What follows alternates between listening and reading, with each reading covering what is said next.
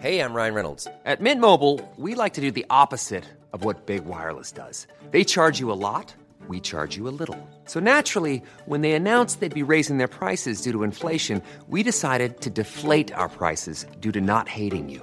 That's right. We're cutting the price of Mint Unlimited from $30 a month to just $15 a month. Give it a try at mintmobile.com slash switch. $45 upfront for three months plus taxes and fees. Promo rate for new customers for limited time. Unlimited more than 40 gigabytes per month. Slows. Full terms at mintmobile.com. Hi, I'm Daniel, founder of Pretty Litter. Did you know cats tend to hide symptoms of sickness and pain? I learned this the hard way after losing my cat, Gingy. So I created Pretty Litter, a health monitoring litter that helps detect early signs of illness by changing colors, saving you money and potentially your cat's life. Pretty Litter is veterinarian developed, and it's the easiest way to keep tabs on your fur baby's health right at home. Go to prettylitter.com and use code ACAST for 20% off your first order and a free cat toy. Terms and conditions apply. See site for details. Hello, movie truthers. Welcome to this week's episode of Truth in Movies. I'm Leila Latif. I'm Hannah Strong. And I'm Adam Woodward. On the show this week, Johnny Knoxville and co. are older but not wiser in Jackass Forever. Joanna Hogg completes her self portrait in Souvenir Part 2. And in Film Club, Derek Jarman and Tilda Swinton lament a fading national identity in Last of England. All coming up on Truth in Movies, a Little White Lies podcast.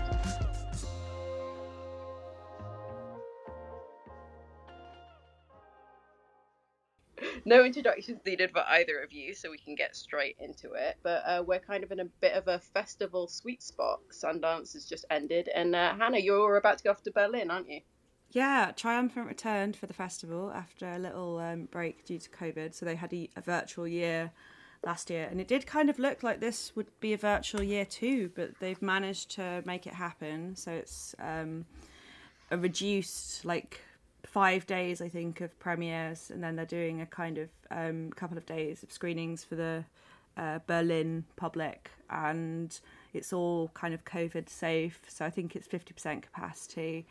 Um, they've put on a lot of press screenings, so I feel like they've really organised it quite well. Um, but yeah, very excited to go back. I love the city. I, I'm sure I've mentioned on the podcast I used to live there. So it's very close to my heart, and we've got some good stuff in the lineup. New Claire Denis, new Peter Strickland. Uh, gosh, who else? Um, new Francois Ozon, which is a kind of reimagining of um, the bitter tears of Petra von Kant. So yeah, lots to dig into, and I think I will be saying more about it next week on the podcast, or maybe the week after. I can't remember when we've scheduled it for, but um, but yeah, I'm very excited. That sounds uh, that sounds amazing because you were a little underwhelmed by Sundance, weren't you? You didn't feel like this was one of the stronger years. Yeah, I think it's just last year was so good. Uh, last year was kind of the first major um, online festival that I felt was a genuine like a success. And, and there's lots of things I saw there that I really liked. So we had pleasure and in the earth and censor. And then this year there was nothing that I like absolutely loved. Um, there were things that I thought were pretty good. Uh, Emily the Criminal which is Aubrey Plaza doing credit card scams was, was I thought that was very good. Um, and there's this documentary we met in virtual reality which I really liked as well. But yeah, just nothing that kind of really got me going, um, which I think you need with these online festivals because you're so kind of you don't have the audience to kind of feed off. You're just in your room watching film after film. So yeah, not I wasn't I wasn't so keen on this year's lineup, but um, hopefully Berlin will kind of um, come back swinging, and I'll be my appetite will be uh, sated somewhat. Yeah, well, I was thrilled to uh, review for you probably what is going to be my least favorite film of the year, Alice, uh, which was yeah, a low light of Sundance and a low light I think probably of my life so far. Um, so yeah, higher hopes for for Berlin for you. Uh, Adam, what about you? Is there anything coming up that you're really looking forward to? Oh, you've put me on the spot there. I mean, not festival wise. I'm not. I'm not doing anything at the moment um, on that front. But yeah, kind of been, been feels like it's been a bit of a slow start back into it. Like obviously cinemas are open and by all accounts doing okay, like numbers wise, but um, I haven't been out to see too much. I did I did have a lovely um, Sunday screening just gone of Paper Moon, Um, I guess in, in, in, sort of celebration of uh, or, or in commemorance of Peter Bogdanovich, which was the Cinereal 16 Mil Club.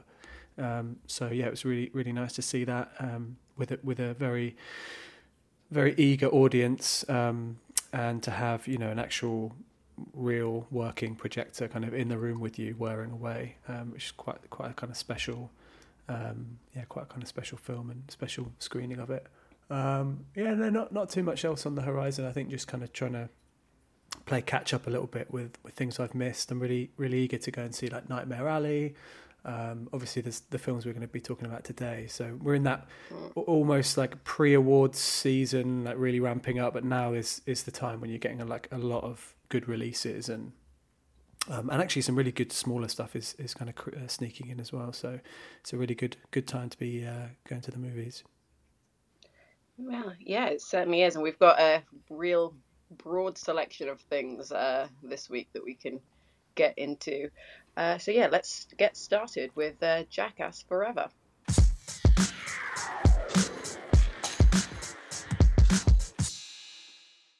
Celebrating the joy of being back together with your best friends and a perfectly executed shot to the groin, the original Jackass crew return for another round of wildly absurd and often dangerous displays of behaviour with a little help from some new cast members.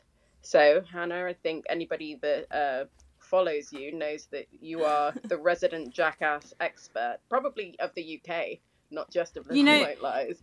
It's it's funny you say that because I got a, a, a message the other day from um, an editor who wanted to commission me, and he referred to me as the foremost jackass expert in the UK.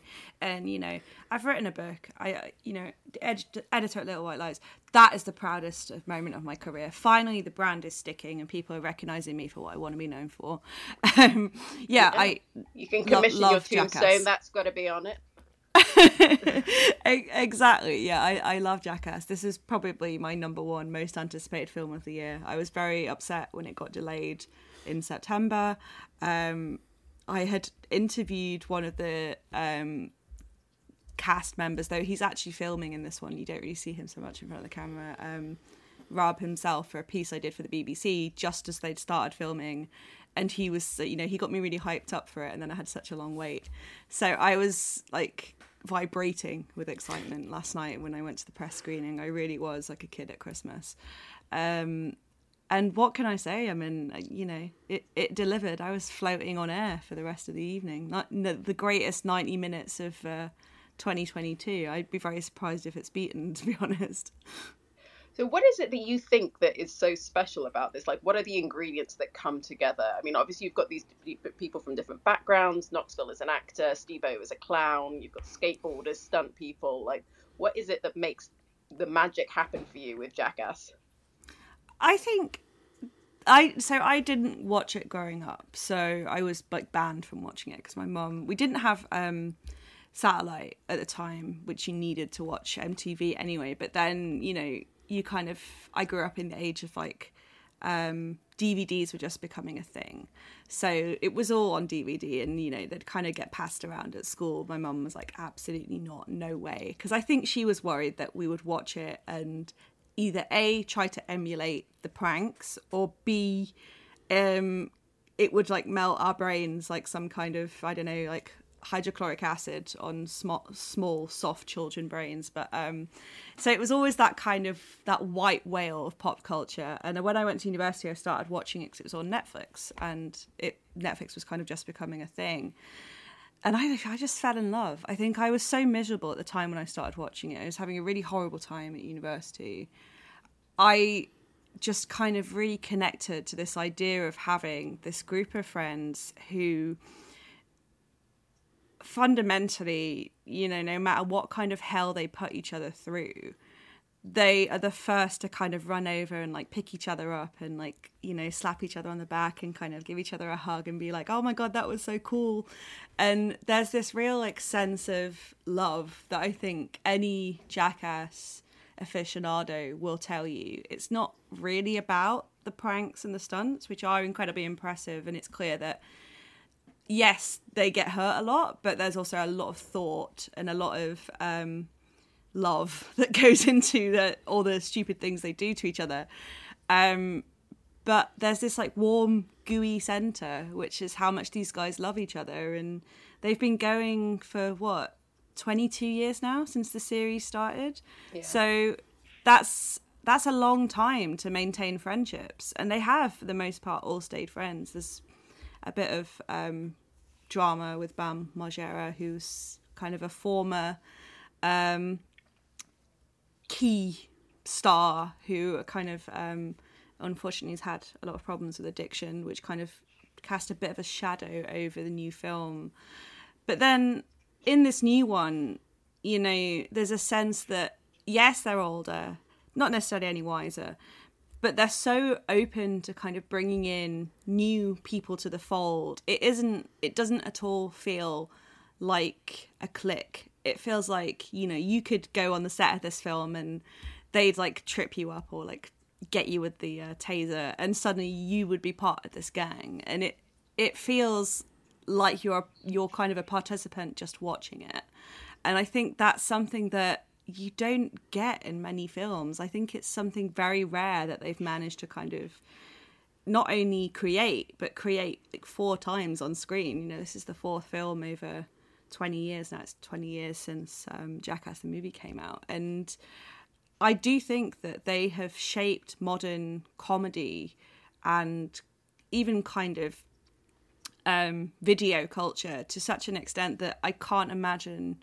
how these things would look without them. It's impossible to imagine a world where um, something like TikTok is as big as it is without the fact that there's this rich kind of providence um, which all kind of kicked off with Jackass. Like these are these are pre YouTube guys. These guys are ancient yeah. in terms of uh, the modern media landscape. And yeah, I just think it's such a um, rich text beyond the kind of like the obvious amusement of it. It it is quite funny when someone falls over or gets kicked in the balls.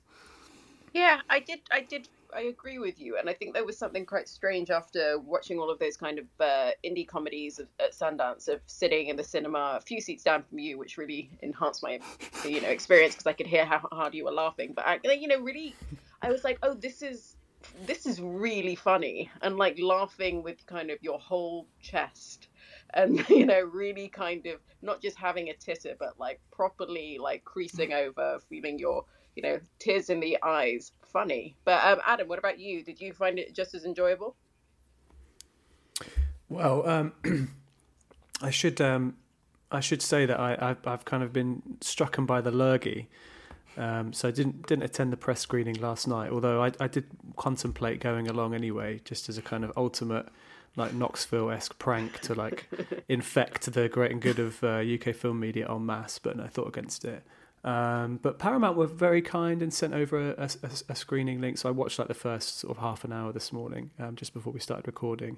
Although it was probably a bit too early to uh, see Chris Pontius's crown jewels, but that's you, know, that's you see them a lot. Um, yeah, no, I mean, you know, it, it's it's great. I, I kind of just echo everything that Hannah said, and it's it's just really nice to sort of um, uh, uh, yeah, I guess catch up with old friends, I suppose, and, and, and see that they've they've really picked up where they left off. Certainly with the last movies, but even with the uh, the the very first film and the and the kind of series that preceded it.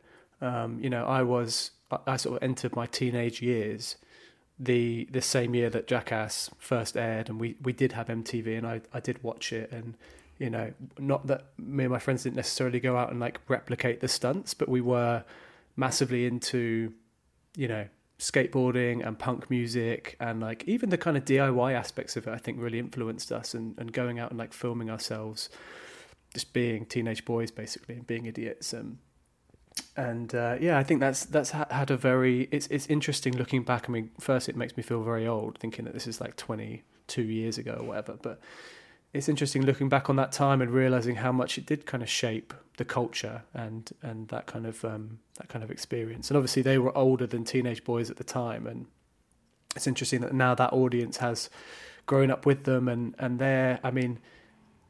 They're, they're obviously showing their kind of battle scars and showing their age a little bit. There's a there's a there's a interesting thing in this where Johnny Knoxville, kind of scene to scene, his hair is like it dyed black or just kind of eventually quite a nice shade of salt and pepper grey, where he's just like let let himself age naturally. And, and from that moment, you do you do kind of realise that wow, these guys they have been doing it this long, you know, and and as Hannah said, just the fact that they've all remained so close and and all pushing each other to um, to these insane heights of physical comedy and, and stunt work is, is is really kind of I think there's something quite quite noble in it. yeah, I, I'm about the same age as you, Adam, and I watched this when I was, you know, around 12 originally. And I, at, the time, I, it seemed like a bit of a dark portrait of male friendship, and that we all these people that just wanted to hurt each other, and you know, but like that meme of like men would rather, you know, kick each other in the balls than go to therapy. But for some reason, this one to me really struck me as being like a really sweet portrait of male mm. friendship and actually quite a like a tender masculinity. I don't know what you think. I think so. One of the things that has always like really enamored me with Knoxville and the guys is that the way they embrace um, not only the kind of um, pain and the disgusting and uh, you know that kind of like hard um, f- well not a hard line that fine line between comedy and tragedy but um, the way they talk about like masculinity and um, homoeroticism has always been very funny to me because they're so they're i remember there was an interview with knoxville probably around the time of the um, third movie where someone kind of said like oh you know um, would you care to comment on like the uh, the queer subtext in the film? And he was like, it's not subtext, it's just text.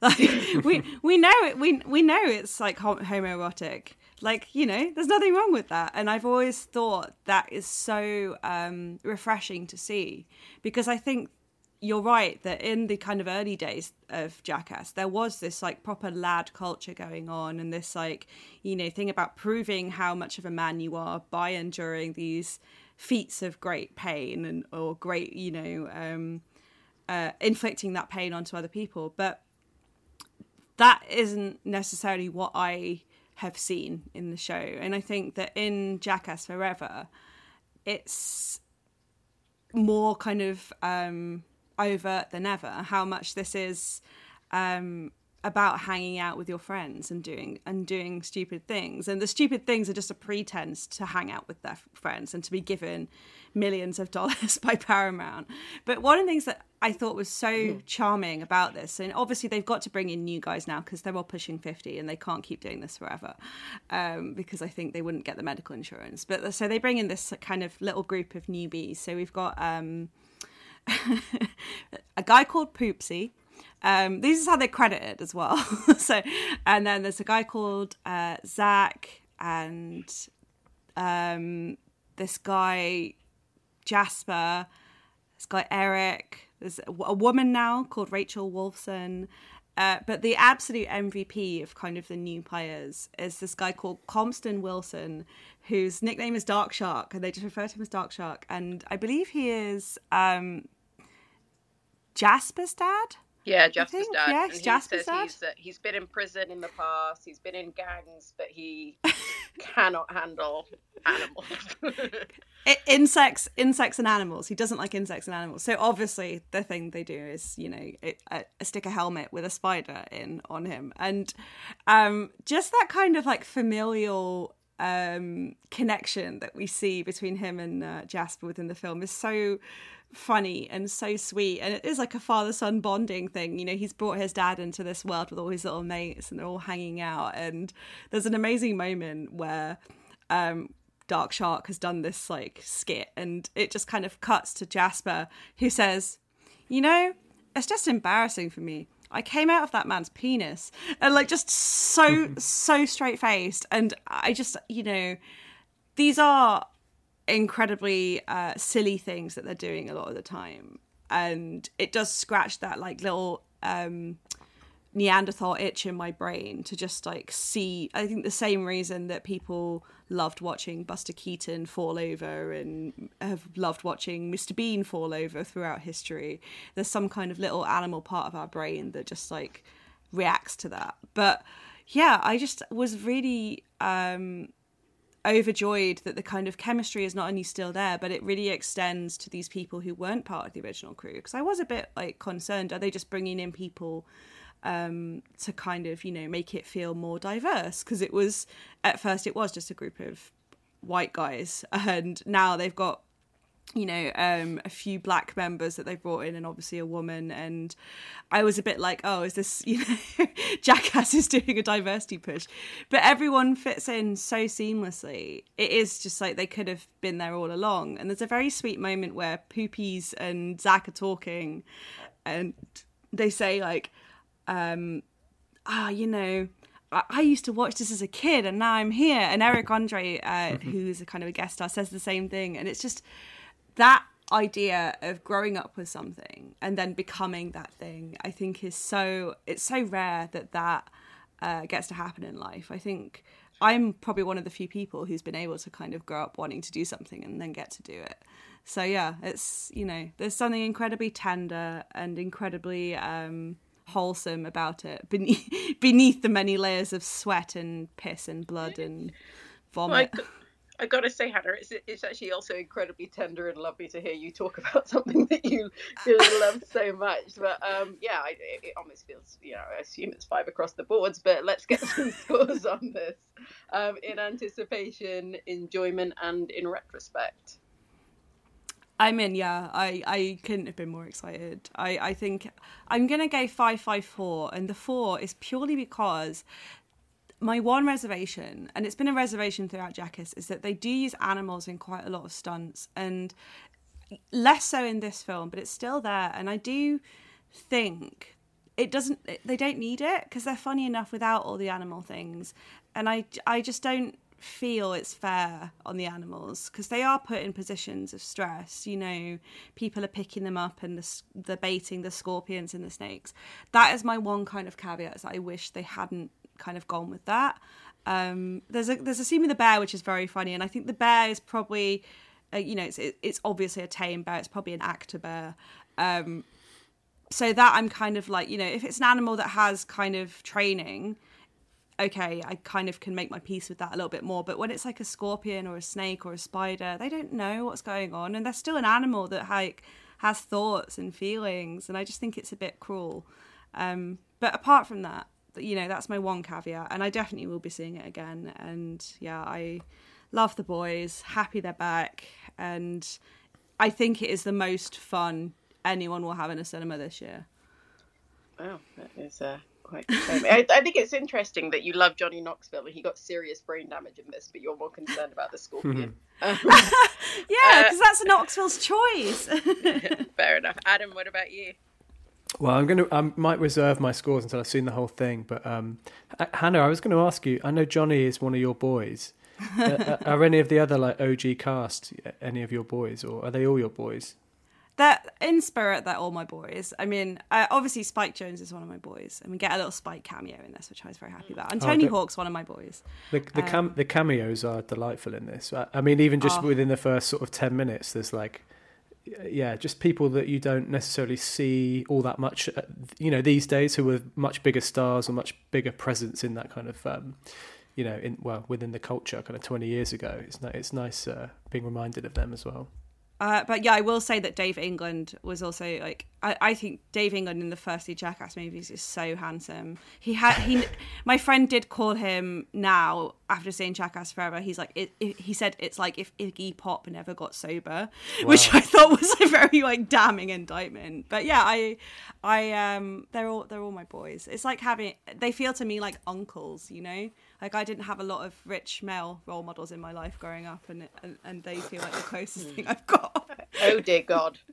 I gotta say, Steve-O, I believe he is uh, sober and like living healthy. Never looked Oh, most- better.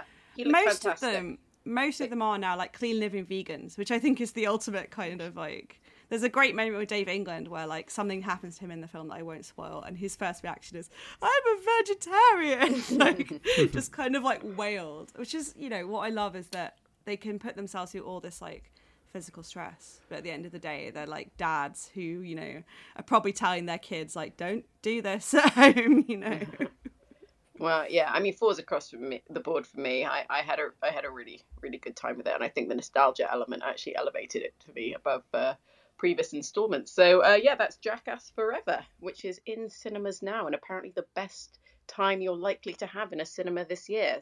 Put that on the poster. So if you have any thoughts on these films, email truthandmovies at tcolondon.com or tweet us at lwlies. Next up, we've got um, The Souvenir Part 2.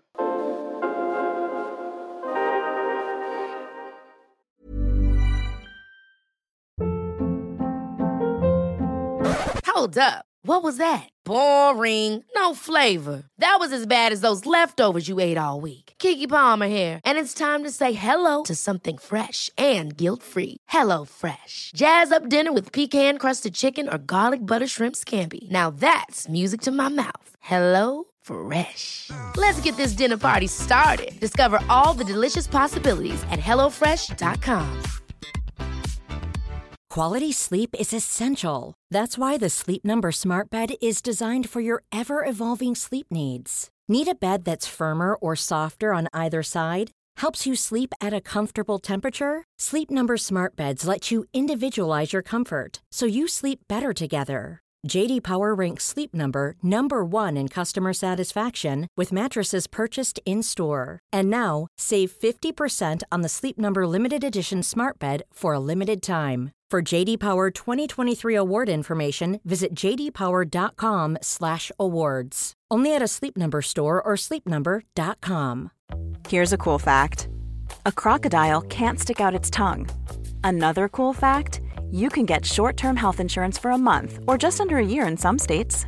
United Healthcare short-term insurance plans are designed for people who are between jobs, coming off their parents' plan, or turning a side hustle into a full-time gig.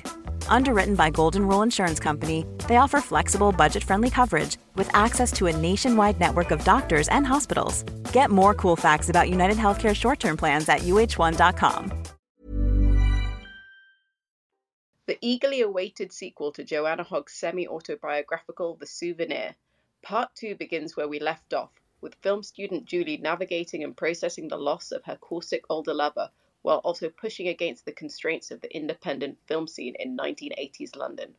Through Hoggs's lens, we follow Julie's journey through fleeting relationships, living with fretful parents, and ultimately her attempt to come to terms with her grief through the singular power of cinema. Adam. So, Souvenir Part One was the subject of a Little White Lies issue, uh, issue eighty. Um, did we, working on that issue give you greater appreciation of these films? It was, yeah. Um, uh, well, trying to cast my mind back now to pre-pandemic uh, times. It was a really good issue to work on. I mean, it, it, I always feel like we're kind of blowing our own trumpet when we talk about the magazine on this podcast, but it was it was a really good one. I mean, we did a whole thing around British cinema, and it was a it was an interesting process, kind of surveying all of that, and you know we'll we'll touch on this later, but kind of looking back at the likes of Derek Jarman and, and others. Um, and it was obviously great to speak to the, the kind of cast. I, I can't remember who I don't know if, whether it was you, Hannah, who interviewed Joanna and Honor Swinton Byrne. It I was spoke Sophie. To, it was Sophie, of course, yeah, and and um, yeah, I spoke to Tom Burke, who was who was very charming and lovely, as, as you'd imagine. Um, so it certainly gave me, uh, you know, a bit more of a kind of intimate insight into the film and Joanna Hogg's kind of, although it's semi autobiographical, I think there are more there are certain elements which are more biographical than others let's say. Um, and certainly you know as we know the, the character of, of Anthony is based on a, a, a very real person in her life. Um, and and so yeah I think this one I mean it was filmed I think not long after the first one but it feels like a long time that we've been waiting for it. Um, and and also you know the reception to the first one was such that you just thought, well, this is this is you know really um, up to the kind of ante and up to the anticipation for this one, um, and it doesn't disappoint. I think it's actually um, possibly even even uh, you know better. I think certainly the two films together work just beautifully. I mean, as as a kind of companion um, to the first one, this this does pick up where the uh, you know the previous film ended. Um, so Julie is navigating film school and making her grad film, and also obviously dealing with the grief of having lost um, this this person, this character in her life who was such a huge influence. Um, it's interesting because Anthony's death from the first film really does cast a shadow over this, but also it's a really, I mean, it could have been more of a kind of downbeat story and focused a, a lot more on that, but it's it's actually a really, um, I think, a really optimistic and and and and happy film in some ways. I mean, it's a film about mm. someone really coming of age and discovering a lot about themselves. I think through this grieving process and through this process of, you know, you know, just just growing up and, and living her life and having these little flings and, and forming closer friendships and bonds with the people around her. Um, so yeah, it's it's a really it's a really I can imagine it being quite a cathartic experience for Hogg having made it. But I think uh, from a viewer's point of view, it's also quite cathartic. You spent quite a lot of time with these characters, and to kind of see the maturity and the, the development of them in, in this film is is really uh, really lovely. Um, and yeah, I, I mean, I'm honestly struggling to think of a kind of a couple of films, a pair of films, which I've liked more by any British director of the last kind of you know twenty odd years. Um, I think it's that good. I think it's like a really really special special achievement. Yeah, I'd be interested to kind of see, because I'm sure it's going to happen. Um, somebody just playing them back to back, because it does to me very much feel like a single piece, like it is a part two rather than a rather than a souvenir two. Yeah, um, it is. I mean, the only the only thing I'd say with that is it is interesting how there are there are elements which are, you know, I've touched upon this being quite a kind of optimistic film. It's really funny. I mean, as much as it's quite mm-hmm. sad in moments, I think it's much more generous with the with the you know from a kind of script writing point of view. It's much more generous with that the the humor of it, the um, I guess yeah the the honesty of the situation as well. But it's it's it's written in such a way where yes, it does complement and carry on from the first film, and you can totally watch it in isolation as well. I mean, I would say you, you would benefit from having watched Souvenir Part One, but I wouldn't say you entirely need to. It's it's mm-hmm. definitely like its own thing as well. Um, and I think stylistically, even she's kind of doing something a little bit different with this. I mean, there's there's a scene kind of near the end, I guess, which is almost like a, a quite a kind of feverish partial reenactment of the events from the first film, which I mean, it's it, it feels very Jarman-esque actually mm. in the way it's constructed. Um, she's using the, um, the, the the the kind of film school film studio setting a lot more, and playing around with that. I think it's quite a kind of inventive film in that way, um, as you're kind of seeing her building this uh, this voice, I guess, or this style of of of her, you know, through this grad film, through this whole project. Um, and yeah, I just yeah, I just I just adore this. I think Honor Swinton Byrne is is is phenomenal as well. Um, kind of dealing with so much and and kind of conveying so much, often by doing very little. I think the first film there was a bit more of a sense of like things happening to her and characters around her a lot more dominant with their personalities and in this one I think she really like comes to the fore and I think Hogg gives her a lot more a lot more kind of space with the character to develop it um, and yeah she I mean she's she's great in the first film but she really I mean, it'd be really interesting to see what she does from here. Um, I mean, she's kind of talked about not necessarily even wanting to continue or pursue an acting career beyond this, which would be, I think, a bit of a shame. But she is um, she is wonderful in this, and and you know, you've got the likes of um, Tilda Swinton, obviously her her, her mum um, IRL, who's who's back in this and puts in a great shift again, and and uh, Richard Ayoade is very funny, gets a gets a kind of bigger role. Um, there's a whole scene where I mean, Hogg has kind of said he's based on various um, real life directors that she encountered um, at that at that time, but I mean, it's he's quite clearly meant to be a bit of a a, a piss take of um, of uh, Julien Temple, and and he's made so mm. Richard Ayoade's character in the film is making this kind of musical comedy drama film, and um, which is which is clearly a nod to like absolute beginners. Um, which you know famously disaster, yeah fa- famously was kind of panned by the critics and I think didn't didn't do very well at the box office and so yeah it's going back to this film to this period in British film where it was really in the doldrums and it's interesting to see although Hogg I, w- I would say it was you know another 20 years before she really you know established herself within that world. It's it's interesting to see where British cinema was then and and looking at it kind of now through this lens of of yeah showing how, you know what what state it was in and how a filmmaker like Hogg has has managed to emerge from it. Yeah, it's very interesting to kind of see a film that has quite an unromanticized view of the sort of struggle of filmmaking in some way, but still is very like loving towards it.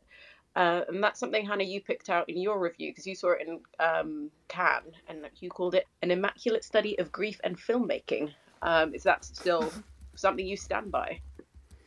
Yeah, no, it kind of feels like a million years ago now, but no, I think that this is one of the films. Normally, when you go to a festival, there's always a few films that you watch at the time and you're like, oh yeah, this is really good. And then you get home and you're like, oh, that was fine, I guess. But uh, The Souvenir Part 2, luckily, is one of those films that I saw it in, I think just before I went to Cannes, so uh, probably early July.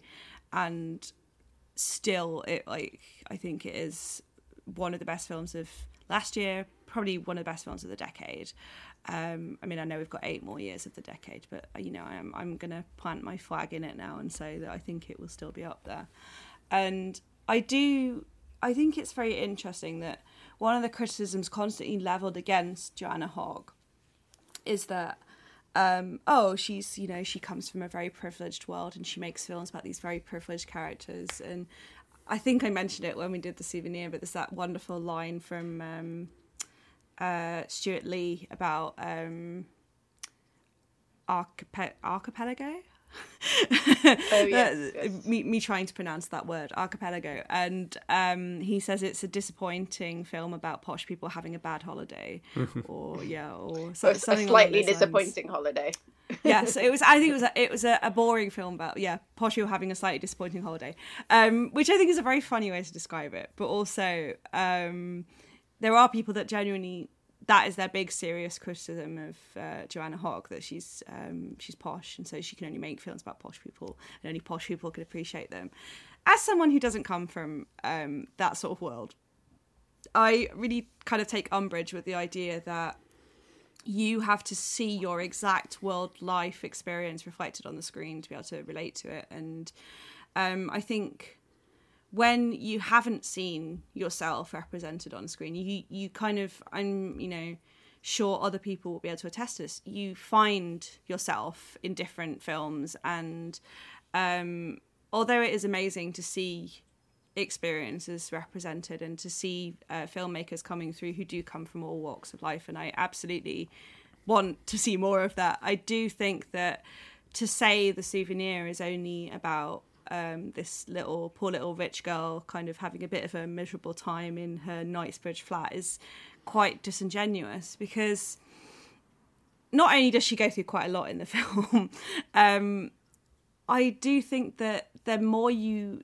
zero in as a filmmaker about your experience, the more you kind of open up for other people to be able to see parts of themselves or parts of their life within. And I think that kind of simmering depression throughout um, part two. You know, Julie's lost the this man who she adored, despite kind of all the things he put her through. Um, that I think is an incredibly relatable thing and an incredibly um, special thing to see on screen. That kind of willingness that Hogg has to really like lay her soul on the line here and show us this woman who is trying to unravel an incredibly traumatic event and spends a lot of the film trying to kind of contact um, Anthony's friends and try and just like get some closure about who he actually was and if their relationship meant the same to him as it clearly did to her.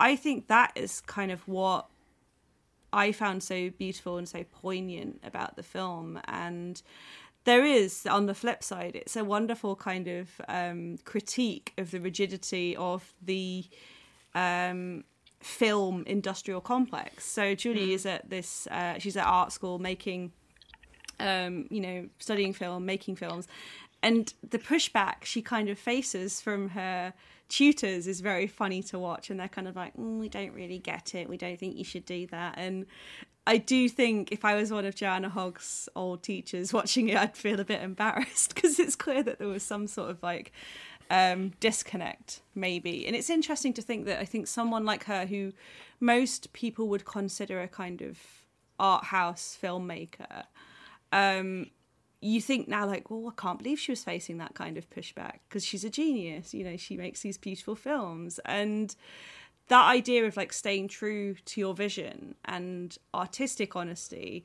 contrasting like so beautifully with the kind of lies that she's been sold by this man who she was deeply in love with really kind of um, struck me within part two.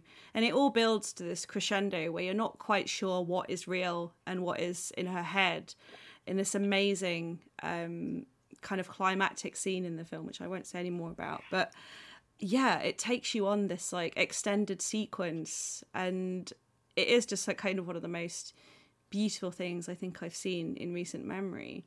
And there's such a kind of confidence to Honor's performance, which I think in the first one she does feel like a little like a little bit like a lost little lamb, and she is frustrating because she's posh and she doesn't really know she's born, and she does take money from her parents without any intention of paying it back. But you see the kind of um mature, maturation period in this film and all these lovely exchanges she has with Richard Ayoade's character throughout the film. They kind of drift back into each other's lives and have these like chance meetings and he always just has kind of the right thing to say. And yeah. i guess a, a little like jackass. I think we all need that kind of figure in our lives who just you know offers you kind of not necessarily like um comfort. He's not particularly comforting character but just the, that kind of like wisdom um and I think yeah, that that's what I take away from it is like it, it, it feels like to all young women, especially. I'm sure that there are young men who can relate as well. It does kind of feel like a a no matter what you're going through, you will get through it type of message is what I get out of it. So, Adam, I'm wondering. Um, this is film that kind of seems to have such an intense love that is coming from this quite small section. It feels of uh, of the world. Like this, uh, the first one was uh, what Little White Lies film of the year. This one, it sounds like a, a good contender for 2022. Sight and Sound, to, both films top their polls, but it's it doesn't seem to like ripple that hard outside of that world. Like you know, this isn't a film that gets these films don't have huge box offices and you know that it didn't win awards at Cannes. It doesn't you know it's not in the lineup for like big Oscars or anything like that. Why do you think it is that it seems to have this kind of niche appeal? I, I suspect in, in in some sense although you know yes it has its fans or it, or its um its supporters among the kind of cr- critics and everything but I mean much in the same way that the British film industry was making films like Absolute Beginners, as as kind of shown here. Mm. W- you know that is very much kind of still the. It feels like that's very much still the focus, and if you're looking at the kind of the things that get pushed and get, um, you know, more more kind of awards, and I mean, looking at looking ahead at, at what's been kind of winning or being nominated for awards for this award season, things like Souvenir aren't really mentioned that much. I mean, it's potentially a less commercially um, exciting movie or appealing movie in, in, in that regard. Um, but I, you know, I think Joanna Hogg is perfectly happy continuing in her in, in, in you know in her kind of lane and you know more more full basically I think the, the British public have the opportunity to see these films and whether you know it's not going not a film that is going to be a huge box office hit and that's that's fine. I mean, that's it's not the be all and end all, right? I mean, no. she she's able to kind of keep making these films her way, and that's that's the the really big statement I think of this film. And actually, just to touch on the class issue is it's interesting and quite telling that in the first film she's she's kind of talking about Julie's talking about making this film about is it like Sunderland Dockers or something and and there is a legitimate question posed to her of like well why why why do you want to why are you interested in this um, this kind of working class milieu. Why why are you wanting to kind of focus on that? And she doesn't really have an answer to it. And in this one, it it, it requires that that lived experience for her to actually find her voice, find something to say, and understand that oh, oh okay, this is the kind of filmmaker I, I could be. Um, and yeah, I, I, I you know I think it, this is the sort of film that couldn't necessarily be made by a young filmmaker, someone coming through film school or, or, or freshly emerged from it, who would be given the the kind of faith and trust. I mean, much like in, in this film where, as as Hannah said, there is there is this kind of pushback from the the, the, the gatekeepers, as it were, at the art school where, where she's attending. Um, I think she she's kind of had to prove herself, and it's been a it's been a kind of slow burn of, a career so far for Joanna Hogg because really, although we talked about Archipelago and her earlier films did did well, well received by critics, but you know, no nowhere near nowhere on the same scale as this. Um, and yet, even even this, you know, she's she's kind of within, you know, we're operating within a, a, a kind of completely different orbit to to kind of the bigger, you know, the big the big the bigger blockbuster films that we that we're kind of talking about often on here. Um, but I, yeah, I don't know. I think I think it's it's one of those things. It's just like there's there's certain films which are kind of um, you don't you, you don't really kind of appreciate what they're doing um, and, until until much later. I think this is a film we'll we'll look back on in, in years to come. And there's plenty of films which make a lot more money and have a bigger impact in the short term that will be kind of forgotten about. Um, so I think yeah, that's that's kind of Hogg's Hogg's legacy in my eyes, anyway. Yeah, well, when Belfast wins Best Picture, we can all be furious together that this. uh, I, so I think there's a I think there's a place. Sorry to just interject. I think there's a place in this in this world for, for Belfast and the souvenirs is the thing, you know. Um, and I don't necessarily think we. I think we have a tendency to kind of co- constantly pit films against each other, and and you know ultimately it is a cutthroat industry, and there is a, a degree of that, but. Um, as I, as I say, I think the, the lesson from this is like you want younger filmmakers to be given the opportunities to have the career that Hogg has had and kind of develop the way she has had uh, or has been able to. Um, and, and hopefully that, that will be a kind of lesson from this and people will kind of pay more attention to that. Well, we, we can only hope. Uh, so scores, what would you give it in anticipation, enjoyment and in retrospect? I'm I'm going like fives across the board for this. I think I think you know looking back at the souvenir, the part one, it's almost incomplete without this film. Mm. Um, and I think this this kind of so beautifully wraps up this this chapter within the character's life. Um, and yeah, I can't I can't wait to kind of revisit both films, and and I think I will revisit them many times um, over the coming years. So yeah, top top scores for me. Mm. Hannah, what about you? Um, I think I'm gonna go four five five. The four in anticipation is purely because I was concerned about the idea of doing a part two. Um, I do think, yeah, I was a bit, especially because there were quite a few casting changes. With Rob Pattinson was meant to be in it, but then had to drop out to do the Batman. So yeah, I was just a bit worried, um, but I shouldn't have been because it is um, a wonderful film that I think um, I don't know. I, I, go back and forth on whether or not I like this more than the first one or not, but um, it doesn't really matter. I think they're both wonderful films. Uh, so yeah, five in enjoyment and five in retrospect. Well, uh, probably four, four, five for me. Um, I did feel that I missed Tom Burke's presence a little bit, um, but um, probably that's just because I can't get enough of him. I think he's one of the most kind of compelling male British actors uh, currently working.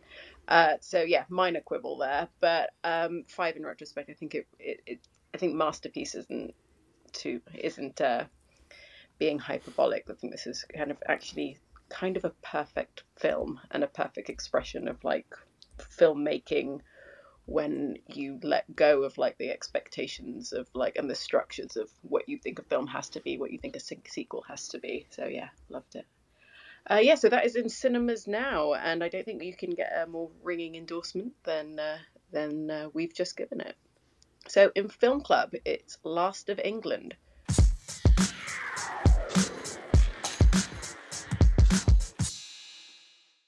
Released in 1987 with The Last of England, Derek Jarman offers up his own unique perspective on Britain. His thoughts, memories, and fantasies assembled into a varied collage of styles to reflect on a dark and gloomy take on the effects of Thatcherism on society, with a young Tilda Swinton in her second ever role.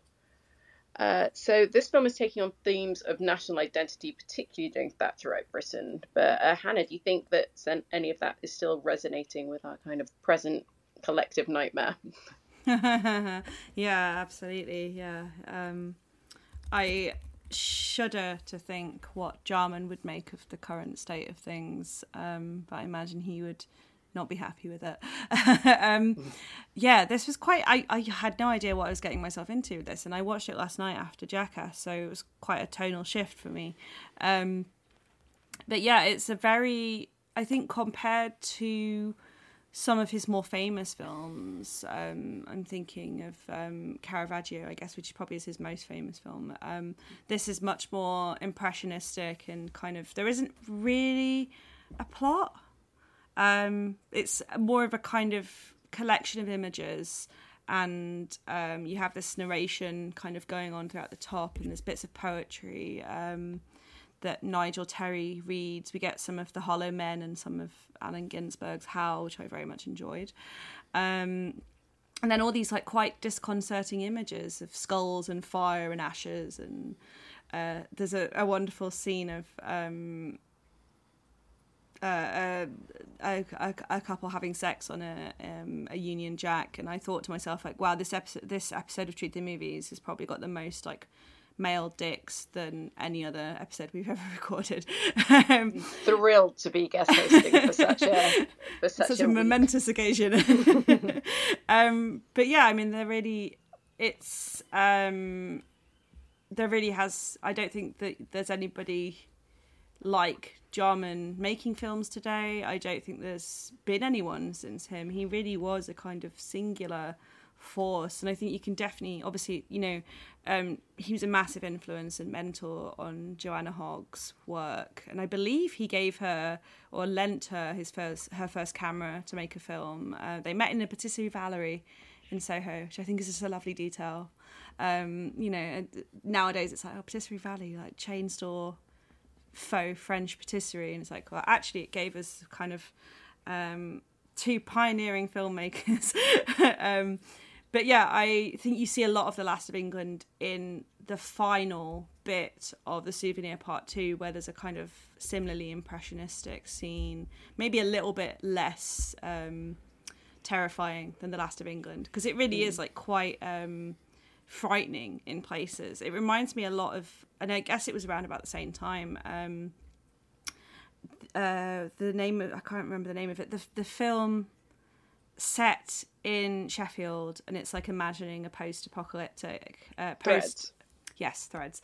Even though threads is like more, you know, there's a there's a plot and things. Mm-hmm. It's just that kind of sense of like total um uh, despair that I think Thatcherism fostered in a lot of filmmakers, and I think we'll probably see some of that coming through in the next few years in British filmmaking, thanks to a the pandemic and b the Tories, um, or the other way around. I think they're both probably equally important. But yeah, um, well, that's excellent. a silver lining.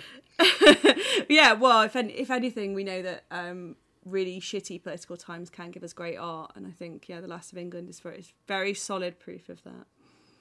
Yeah, and uh, this was um, just after he was diagnosed as HIV positive. Obviously, the AIDS epidemic was at its height during this time. You, I think of this film you can really feel this, you know, uh, you know, almost primal anger that he mm. has mm. to the world around him. Um, Adam, are you a fan of Derek Jarman's work?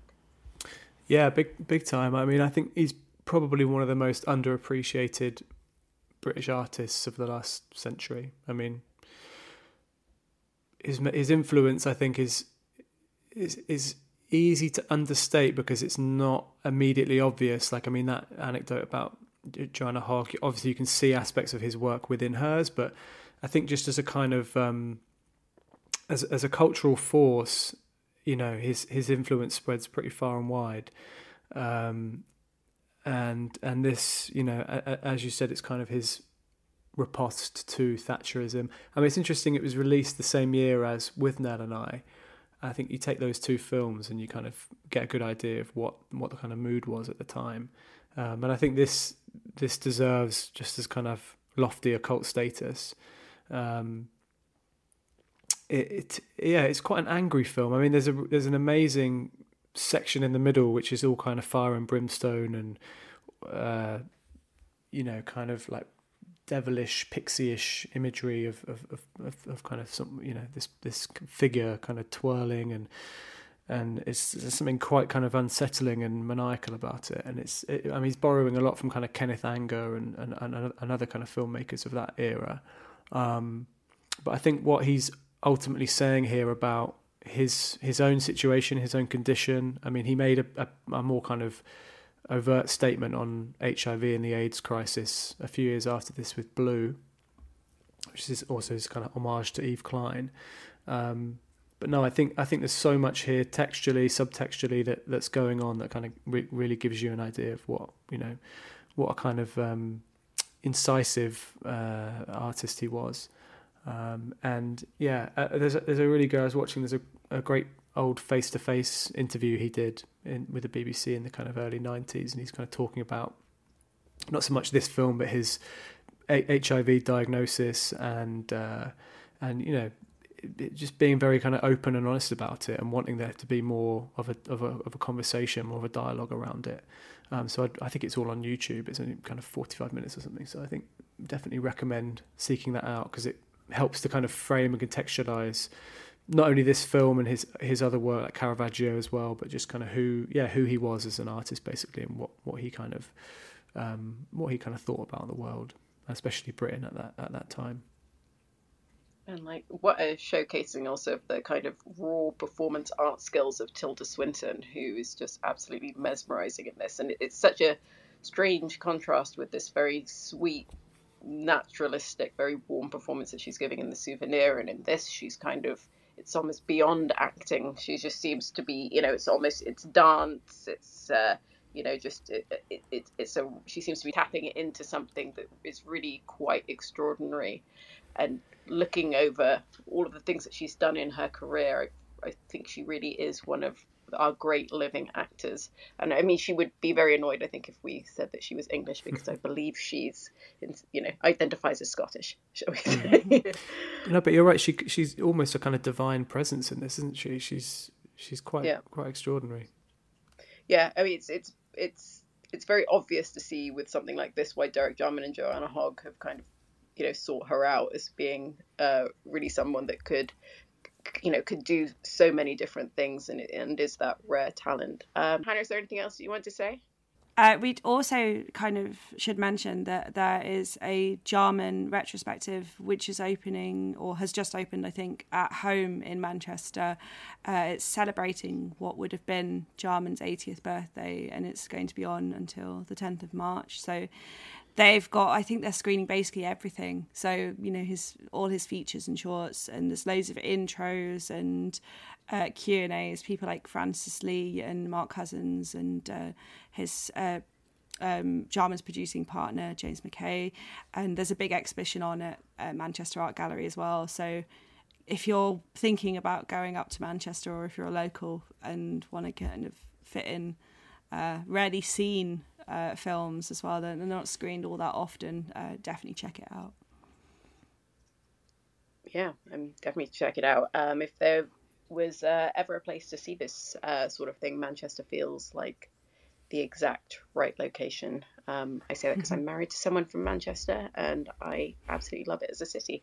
But yeah, one of mm-hmm. those rare filmmakers that seems equally fitting in a gallery as uh, as he does in a cinema.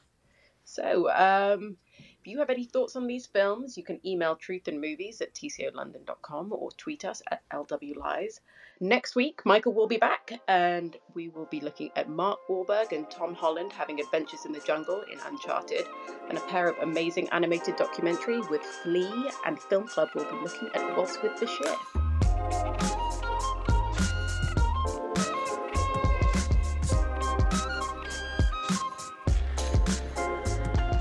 Truth and Movies is a Little Dot Studios production for Little White Lies. Truth and Movies is hosted by me, Leila Latif, and my guests this week were Adam Woodward and Hannah Strong. This podcast was produced by Jake Cunningham, Ellie Aitken, Harold McShield, and was edited by Steph Watts.